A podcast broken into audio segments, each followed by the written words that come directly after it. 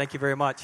It's so good to be here with you this morning. It's a real privilege to be able to share a little bit about what God's been uh, doing in us and, uh, and connect with you guys. Been a part of the Vineyard family since 1989. And uh, so it's wonderful to walk in to the church today and hear the worship and see people engaging in worship. I was telling him it sort of has a feel of our church when we pastored at the Cambridge Vineyard a number of years ago because it has quite a cross section. You have quite a cross section of ages. You know, and now in a lot of churches, you might have a lot of kids and young families, but you don't have gray hair. And then you have gray hair. Excuse me, I'm, I'm gray hair. Thank you. I'm, I'm with you on that. And you have, but you have all the generations and filled with youth. And so we're, uh, it's awesome to be with you here today. I want to give you a snapshot. Um, what's going to happen? I'm going to give you a sh- snapshot about who we are and what we're doing down in Brazil. My wife's going to come up and give two testimonies of people that we're ministering with down in Brazil and how God's been touching and changing their lives to sort of give you a, an idea of the impact of what's going on there. And then my hope and desire is we'll be done in time, and not everyone will be looking at that clock, and uh, we'll just spend some time doing some ministry uh, and, and, just invite the Lord to speak to each of us and minister to us. And even though this morning I'm not sort of opening the Bible and going through a text and speaking, I do believe this morning that God has something for each one of us. I believe that something will be said this morning that's going to resonate inside of you. God hooking your heart, talking to you, prompting. Something will happen if you're open. If you're open and saying, Lord, speak to me, I believe you will walk out today saying, I met the Lord in, in, in a particular way. And so that's what I, I believe is going to take place this morning. Uh, we got married, my wife and I, 32 years ago. We have four children. And uh, I don't know if you can see that. That's my oldest and, and uh, my son in law. This is my oldest boy and a Brazilian daughter in law. And then I have actually, is there any teenagers here and, and, young adults? I have two single people here. My daughter, Beth Ann. Beth Ann is uh, 24. She just graduated nursing and she's in Calgary at the Children's Hospital. And my son is 19 and he's in first, just finished his first year of university. They love the Lord and we're looking for keeping our eyes open. Two people. Uh, part of the Vineyard Church since 89. Went to uh, Cambridge in 93 and I met Dane Nechtel. He was a youth there at our church and it was awesome to see him there and, and sort of encouraging us there. Uh, was youth pastor, assistant, then co senior pastor, and then eventually senior pastor. Uh, over a, an 11 year period, period of time. 12 years ago, I burnt out. Emotionally burnt out, didn't know what happened, and all of a sudden, I just couldn't function anymore. And so we took a break. And uh, I went into ministry and to uh, real estate, uh, which is a ministry when you're with people who are buying homes and selling homes. And uh, but five years ago, we left and we got connected with a mission down in Brazil. This, this mission, the uh, I'm having a problem with my throat these days, so. Uh, this mission started 20 years ago. the goal is to plant churches along the Amazon basin. Um, this is the mouth of the Amazon here, Belém area, and right across here is the Amazon River. And uh, the goal was to, to have a, a, church planting movement that would start along the, the Amazon uh, River there. We're in the section here. I'll backtrack here. Uh, Manaus is here, so when everyone wants to go to the rainforest, they always go down here. But uh, again, this is the Amazon basin in here, and we're down in Altamira, and there's a tributary that comes off the Amazon here. And uh, we're involved in planting churches. They've been planting churches there. We had up to 45, 50 churches. We're down about 35 or so. And that's because in the river communities, people move away, and there's been more jobs in the city. And so the, the kids are getting more educated, although it's not that great. But what ends up happening is they want to move away from the river communities, going to the cities, and all of a sudden, these communities shut down, and then our churches shut down. But we've been uh, planting uh, for the past 20 years, and 15 years ago, uh, connected up with the vineyard. So now we're planting vineyard churches there uh, in Canada. There is a, an iPad that's passing by here, just so you know. If you want to put your name and your email address, you would receive a newsletter from us, an update. If you're interested in that, if you're not, just pass it by. I won't send you any spam or anything like that, or we'll try not to. Um, so we've got, uh, we've got four bases in Porto de Moz, Altamira, Pacajá, uh, and Marabá there. And uh, we are working along the national churches, planting these churches. There's only one church that I know of that has a, um, an American uh, as the pastor. Our goal is always to have the nationals leading the church, them fueling it, and our job is to come alongside and encourage and, and challenge and, uh, and, and, and, help support them in that. Just some, uh, some pictures there of doing evangelism in the interior. These are some of the houses along the river communities. That's a very typical house there and a typical boat. Uh, one of our friends, uh, Nazenia, this is a, one of the larger churches that we have. It has about, probably about double the size of this inside there. Um, churches in the interior look like that. You can see the wooden houses behind. So we have quite a cross section. That's a we had a church service in there. Was meeting there. We are just leaving on the boat when we took that picture, and that was uh, just a family that uh, sort of responsible for that area, and everyone came by dugout canoe and, and, showed up so that we could have a service when we were doing some ministry there. This is one of the boats that we have, and um, and we, if you come down with a team, we'll take a boat like this and we'll go on the river for, for four or five days and, and do some ministry and sleep in hammocks and hear the, uh, the howl monkeys, and, and that's always a lot of fun. It's a picture of the inside. I asked my friend who, who's walking there in the block if he would uh, spearfish in that area because he goes, if he's a great spearfisher and he catches huge fish. And, uh, and I thought, I would never swim in that stuff, right? Like, I'm just not going in there, right? He goes, Oh, yeah, I'd go in there. I said, Are you kidding me? And he goes, Oh, yeah. He says, Because there's 100 houses in that community and they've already fished through that. So there's no snakes, there's no crocs, and there's, but there's great fish, right? He says, You don't want to go into an area that looks like that where you don't see a house in sight that's where you don't want to go. I said, okay, good lesson to know. I won't go in there. Um, lots of children's ministries and events that we do. Uh, this is a picture of the Trans Amazonian Highway. I don't know if you can see that. In the rainy season, it looks like this. And that's my truck that got baptized as we went through. There's about two feet of mud. And uh, so I got pulled out by the tractor there in the front there. He was making a lot of money that day. And then we had to push hot cars around and but that's what, the, that's what the highway looks like now for the most part. But two, three times a year, they'll take cattle and they'll move it from one part of, this, of, the, of the country to the other, and they'll take a thousand cattle or more with ranchers along the highway. So you're bombing along, all of a sudden you come to a stop, and you got to make your way through, meander your way through all this, this cattle. So it's quite interesting. And then some bridges that are very um, safe to cross as you go along. So, um, what ended up happening is uh, we went five years ago and we took two of our boys down with us and we uh, went to one base and, and, worked for two years. And then at the end of that, the Lord spoke to us about um, doing another type of ministry. And we're invited by the national church to go back to the original base called Altamira to uh, do ministry. And they were having problems with some of the leaders, pastors, some of the leaders within the church, they were falling into sexual sin, falling back into alcohol, some of the addictive behaviors they had before they came to Christ. The church is exploding, people coming to Christ, discipling, areas of their lives changing, but other areas not. No one really talking about it, so they keep hidden. And so what happens is eventually they fall and they're going, man, we need some help. So they invited my wife and I to go back there and start a ministry called Living Waters. It's in Canada here as well. And it's for the relationally and sexually broken. Started 30 some odd years ago in Anaheim and uh, with a fellow who came out of the gay lifestyle. And so attracted a lot of people with same sex attraction and was struggling in those areas with sexual addiction. But it expanded to all of us who have uh, dysfunction in our lives right? And so it's for everyone, not just someone who has those, uh, those struggles. What I want to do right now is I want to just give you a very brief overview of what we teach in this course so you, have under, uh, you understand it. And so this circle represents our lives when we're born, and we're, we're born with physical needs and emotional needs, and all needs are positive. They're good. Needs are not negative, although we think they're negative. Physical needs, food, clothing, shelter, protection, right?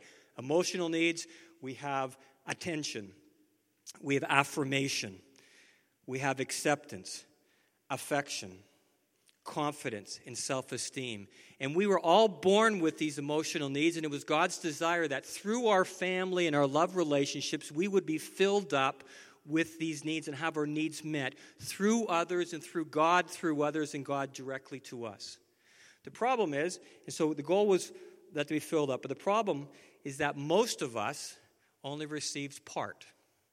We received a little bit of attention, affirmation. Some of us grew up in families and our fathers didn't speak words of affirmation unless we did something right. Right? And so what happens is that person has to get good grades so that they get noticed, right? Um, they received a little bit of attention, but they could be sitting in a living room and dad's got the newspaper up or mom's busy in the kitchen doing stuff. You're together, but they're not receiving attention. And you know the importance of looking someone in the eye and, and showing them attention, and, and, and that emotional need is met. and for some of us as well, is we have abuse has entered into our lives, whether it be physical, uh, emotional, verbally. Um, it's emotionally, emotionally. I know they're sexual, but I can't get. There's another one in there. I can't think of it at the moment. Um, and that comes in and that breaks the barriers in our lives and allows good things or bad things to come in and allows the good to go out. And then we have trauma, various forms of rejection that comes in. And so what ends up happening is we uh, of a person who is filled with, with needs. We have all these needs and gaps in our lives. And so, unconscious to us, we try to fill them. And so, normally through our adolescence, we start to, to do things to, to fill those needs. Now, food's an easy one because, you know, when the child's hurt and is crying, you comfort them and you say, hey, let me get you some chocolate cake, right? Or let me get you some ice cream. here's a popsicle. And so, from a very young age, we comfort food. We have comfort food. So, you'll be a person that when you're older and you're alone and you'll just go to the kitchen, you'll open up a fridge and you'll just stare and then you'll shut it and you go back to the TV and you click, click, click, click, click, click, click, and then you'll get up and you'll go to the fridge. And you have no idea why you're doing that. Well, there's an area of need there that you're not aware of, and you're trying to meet that need. And so we've developed those things. We have materialism. You don't have to have money to use materialism to fill voids in your life. You can just be looking at catalogs and dreaming, right? We have chemicals, drugs, alcohol. We have relationships. Lots of us struggle with being alone. We need to be with people. And part of that is used that to fill a void in our lives unconsciously. Um, we use work in ministry. People who are uh, addicted to work, who are always working, always working. Well, why are they always working? A lot of guys are addicted to work and they're working because they're looking for dad's approval. They're just going after because they're, they're looking for that pat on the back that they never got. And they don't even know it's happening. And then it enters into ministry, whether you're a pastor or not. You can be doing all sorts of ministry in the church looking for and gaining that. The danger is when you have a pastor who didn't receive affirmation from dad, and he has a great call of God in his life, and he's struggling because he's doing stuff and he's. Another story. Facebook, you know, where's the click? You guys do that here? In Brazil, it's all over the place. I mean, it's just filled every day, and everyone's looking for the likes. How many likes did I get? Why? They feel really good when all their friends go through and go, Good, uh, Linda, um, beautiful, you look great. And, Ooh, I feel great. Until about an hour later, and then you go, Gee, I got to put another picture up there to get, right? And then sex. That can be pornography, masturbation, fantasizing, adulterous relationships, same sex relationships. So we all have this stuff going on in our lives in some form of another. And we feel shame because of that. And so what ends up happening is we put on a false self, a false front. So we'll come here to this church on a Sunday morning, and how are you? And you put your hand out and you say, I'm great. How are you? And what's happening is you have this false self there, but in behind, you got this person who's struggling, who's fighting, and wishes someone who would come behind that wall and help you deal with this stuff in a way that you won't be rejected. And so, our ministry that we're doing down there is we're bringing people together for this purpose, purpose so they can hear from God, but at the same time can be involved in community and in community be known and when you share of yourself in front of a group of people who of confidence who aren't going to share your stuff with other people, they feel accepted and, and uh, included. And all of a sudden, the shame and the walls start to go down, and healing starts to come into their lives. Right? Because healing will not come into our lives if we do not have a place to share about what's really going on. Right? You see, because Jesus did not die for the person on the other side, on the, on the front side of the wall that's putting up the false self. He died for the person that we're hiding. And Jesus' love and grace and healing comes to that person. But if we're always presenting this other person, he can't touch us and we won't change in those inner areas. We do not have to tell, stand up in the, front, of the church and tell all our junk. But we need at least one person or two per people that we can feel honest and open with so that they can let behind. Because if we do that, then we're honest with God and we're honest in a community, and Jesus has the opportunity and the power to come in and to touch those lives. So, what we're doing right now is these are some of the people we're taking through our course. That thing I just showed you there, we do that in four lessons, and we spend have time in small groups so people start making this connection. And then we invite them to a 16 week in depth course where once a week they read a chapter, they come, we have worship like we did today, we have a teaching that goes over that chapter, and then we get into small groups, and there's one leader to four participants, and that's where they end up experiencing. Uh, God's healing and presence and touch into those deep areas of lives where most of them have never actually shared those those parts. And we're starting to see God doing some amazing healing. This is our last term that we just did. Uh, is a Saturday night, and out of that group there, in between Cindy and I, we have one leader with his hand up, like thumbs up. We've already trained him. His name's Emerson, and the other three went through as as trainees, and they're ready to run groups in our next next phase. And then with this is one of our groups on Sunday morning, and there's a gal there beside Cindy, Denise, who we've trained. And then Cindy's going to talk about Raphael in a second, and as a fellow that I've uh, spent some time training. So that's a, a, broad view of what we do. I'm involved with pastors in training as well. The other thing is, we did a, a pastor's retreat uh, in April, and we had 30 pastors in front of us. And they asked us to do the, the seminar, and so we took them through these slides and spoke in detail. And at the end of that, they were asking for this course for them. They said, We need to go through this, not just the people in our church. And so we have an opportunity when we go back in August to do uh, two different groups with people in the churches and one group specifically for these pastors. So we're really excited about that and seeing the favor of God on that. Cindy, why don't you come and uh, talk about Hoochie, Ruth? Okay. Yeah, we thought maybe it'd be cool just to introduce you to a couple of Brazilians in these last few years that God is, is transforming and loving back to life in incredible ways. Uh, Ruth here on the on the screen here to the left, um, and in Portuguese you pronounce her name Huchi, but uh, Ruth is the Canadian version of that.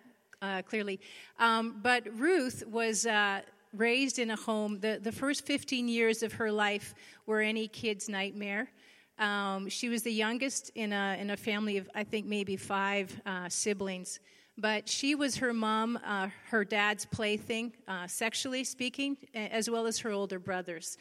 And, uh, and her life was, was a living nightmare the first 15 years of her life. Every form of um, sexual deviance that you can imagine and have heard of uh, was practiced in her home. And uh, I won't give any more details because I realize that's probably not, not uh, going to be pleasant for you. But anyway, that's, that was, were the first 15 years of her life. Uh, she tried three times to end her life because of the suffering that she lived through. Um, at the age of 15, she entered the doors of the first vineyard in Altamira. And as she entered those doors, she felt like God said something to her that, that this season of your life, of this form of suffering, is over. And, and it did. When she entered this vineyard church, a woman, a very loving woman, adopted her into her home.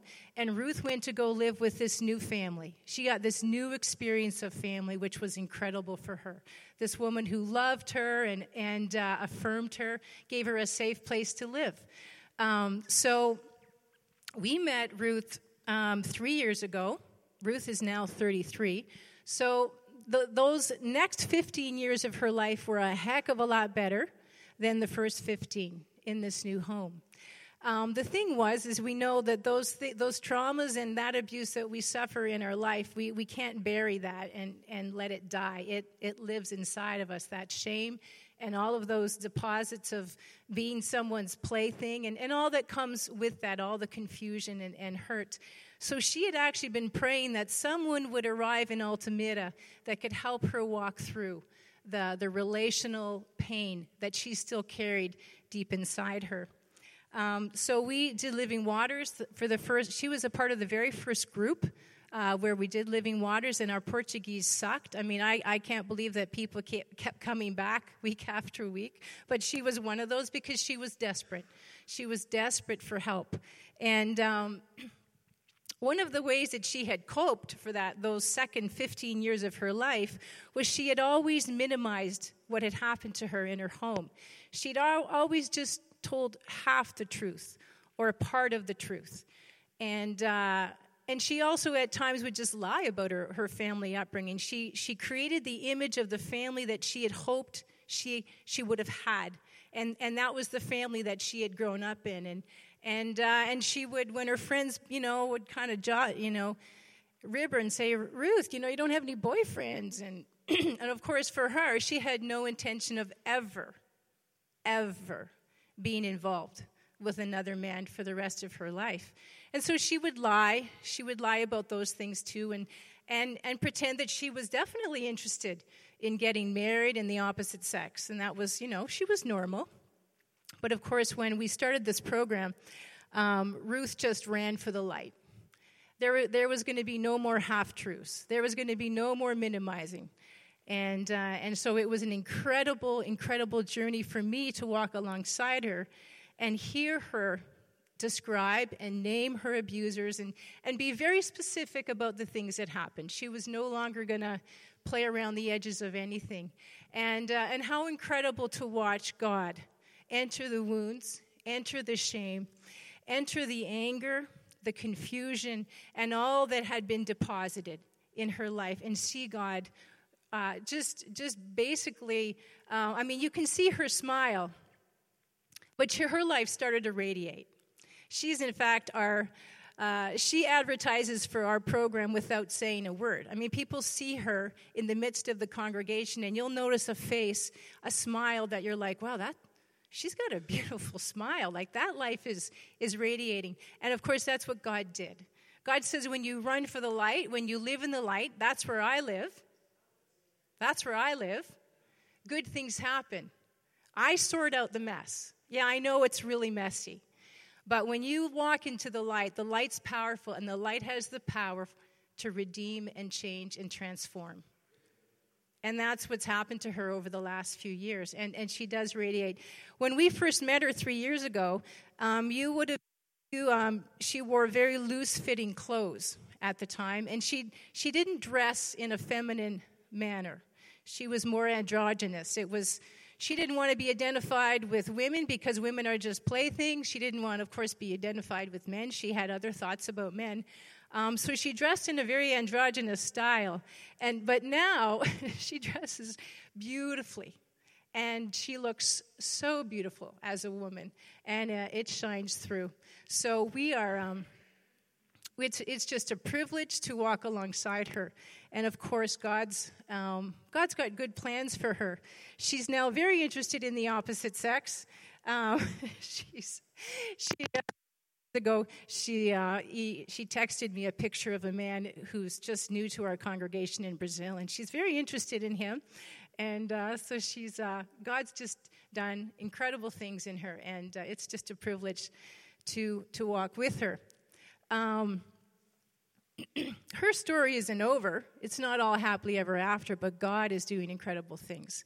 Um, one of the things we like to, to teach through the, the course is that God is healing us for the rest of our lives. It's an ongoing journey of learning to look to Him, let Him in, and tell the truth, right? To tell the truth. The truth is a powerful, and the light is a safe place. The truth is a good thing. Raphael, um, Another, another good story there. Raphael was born to a mother who did not have the means to look after him. We've never heard anything about his father. Um, so, I mean, he exists somewhere in the Amazon, but we've never met him. I don't think he has either. Raphael was tossed around as a little boy from family to family to family to family. And uh, he um, was eventually adopted into a family of six or seven siblings. They, of course, were all blood siblings, and he, him being the only adopted adopted boy. Um, the family was very loving to him, but deep inside him were just feelings of abandonment and this inability to connect and feel like he really belonged. Um, and he carried that deep inside him.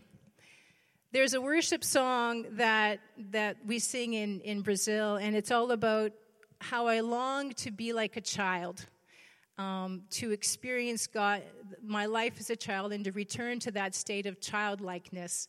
And, uh, and Raphael, whenever that song would come up on the screen, he was just kind of like, oh, brother, this song about child being a child again. Um, and so he would just go silent and just let the song pass because he associated being childlike with being rejected. To, to be a child was to be abandoned. And it's not a good thing. And no, he doesn't want to go back to being like a child. In fact, his strategy simplistically was I'm going to grow up as fast as I can. I'm going to get a good job. And I'm going to look after myself. And I'm going to put as much distance between childhood and me as I possibly can, as fast as I can. And, um, and of course, we can we can try to bury feelings like i said earlier but we bury them alive. And so wherever he went no matter how independent he became and he became independent got a job grew up and started to look after himself this these feelings of abandonment these feelings like i just don't belong. I don't belong. And why can't i belong like everyone else gets to belong? Um, so when we we did uh, he was a part of our course i think a year and a half ago was his first round through his only round through. These feelings and this pain just started to to surface in him. And uh, and these feelings that he thought he had outdistanced through his adult life started to surface and float to the surface um, but because we were close to him and he, he felt this courage to just feel all those feelings, to feel all that pain, and he discovered the power there is in grieving things that we've lost, things that we've never had. And, and, and grieve he did. Grieve he did. You know, grief is a, is a very, I think it's underrated. It, it, it helps us let go of the things that we can't have. And it makes room for the things that we can have. And, and God gave him the courage to grieve things that he would never have, that the siblings that he grew up with had. They had that sense of belonging, they had that sense of place. But him grieving deeply those experiences in childhood that were very painful made this new space in him to experience belonging to God in a very intimate way as a child as a child with a father he, and so it's beautiful talking to him um, about this journey because now he can sing that worship song. Yeah, I want to be like a child because he's experiencing God, belonging to God. He's, he's experiencing connecting with God where he is. And he's no longer afraid when some of the painful stuff, because of course we're like onions and layers of pain come up in our lives, right? We don't just all have one round at some of these things, right? And we're done. Um, but he's not afraid anymore because he's seen how God is, is fathering him, God is mothering him. And, uh, and the shame of the past does fall off. Some of the worship songs we sang today, how incredible, because that's what the love of God does when we, as, as Ruth did, when we tell the truth, when we grieve things that we never experienced, um, our shame, our shame does give way to his glory in and through us. So, I wanted to share with you these two stories um, just because I think their lives tell us a lot about the journey, our own journey into health and healing and into the likeness of Jesus. The, the truth um, that Ruth learned to tell, um, and also Raphael, the, the learning to grieve things that we didn't experience and, and letting God's love really touch us in those little places because um, it's very powerful. Um, you know, it, it, the, the Bible says, Blessed are those who mourn. Blessed are those who mourn, for they will be comforted. And of course, the comfort of Jesus is a very powerful thing. It erases um, lots of things that we can't battle on our own, right? We can't stare down shame. I don't know if you've ever tried to stare down the shame in your own life. You don't win that. You don't win that contest of staring down. It, it stares you down, right? Um, but of course, as we connect with Jesus in those places, He's the one who stares it down, and and He He He lifts it, so that we no longer feel bent down by it. So.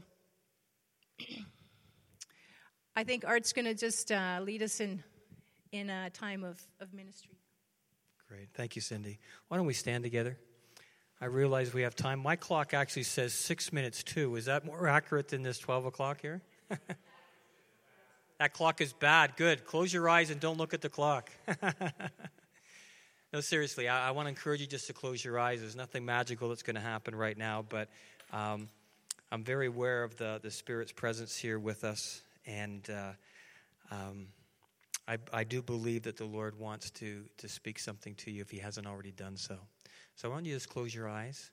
Um, if you're comfortable with putting your hands out in front of you, that uh, we used to say it's a take the position. It's kind of like the vineyard position. Nothing magical about this, but in, in posturing ourselves that way, what happens is is we're basically saying, "I'm open, God. I want you to whatever you have for me, give me."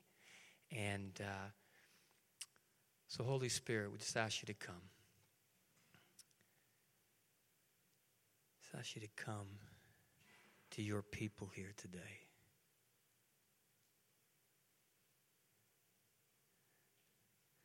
Thank you for your presence. Thank you for your love. Thank you for the fact that you know each and every person here and you know their story.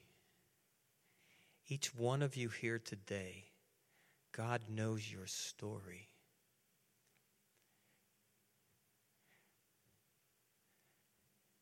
He knows the, the things in your life that you've been open about and shared with people and others, things that you've, you've held back because of shame, because of fear. but He knows you. And He has nothing but acceptance for His kids. And for those of you who are here today and you don't have a personal relationship with Jesus, His arms are open wide. He is full of acceptance and love for you. Let it come. Thank you for your presence, Lord.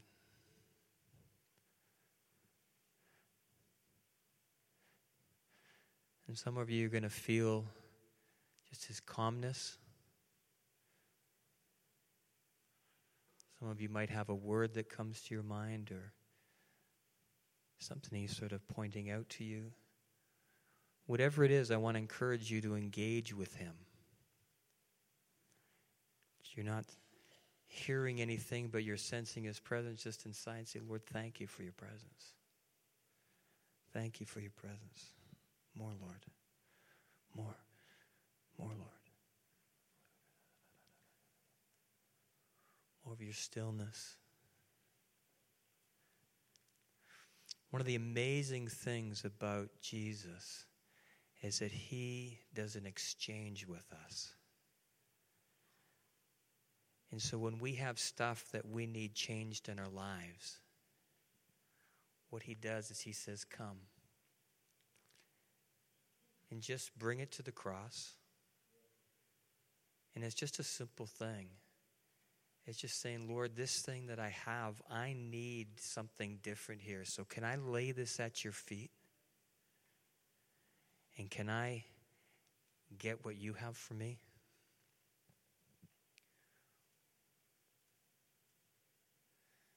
So I just want, in a very practical way, just encourage you to whatever He's bringing to your attention, that you would just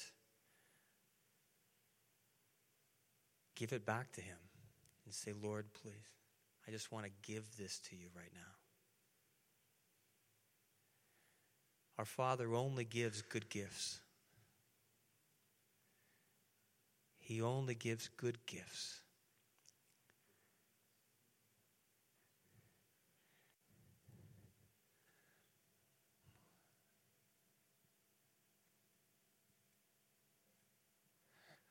Father, I want to thank you for the, the stillness of this time. And in our busy lives, we need this, folks. We need this time where we just take a couple minutes and just say, Lord, I, I need you to touch me. When I'm filled with anxiety, I need to go away in a room by myself and just do what we're doing now. Close my eyes, stand up, open my hands out, and say, Father, I am filled with anxiety. I need your presence. So I give you my anxiety and I receive your peace. So I want to encourage you today that when you leave this place, that this week, even today, practice this again today. When you're by yourself, close your eyes. Just spend five minutes quietly. Say, Father, I need your presence. I welcome your presence. And then whatever rises up inside of you comes to your attention, just offer it.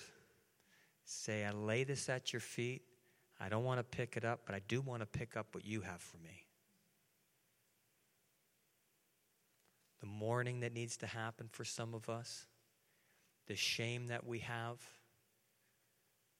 to bring that, first of all, to the Lord by ourselves, and then pray that God will bring someone that we can trust, that we can share with. Thank you, Lord, for your presence.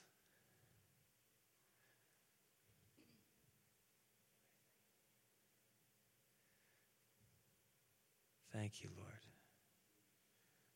We welcome everything that you have for us.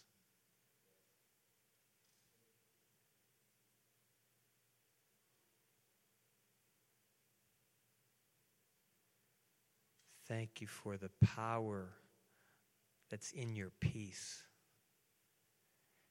Thank you for the strength that comes in the stillness.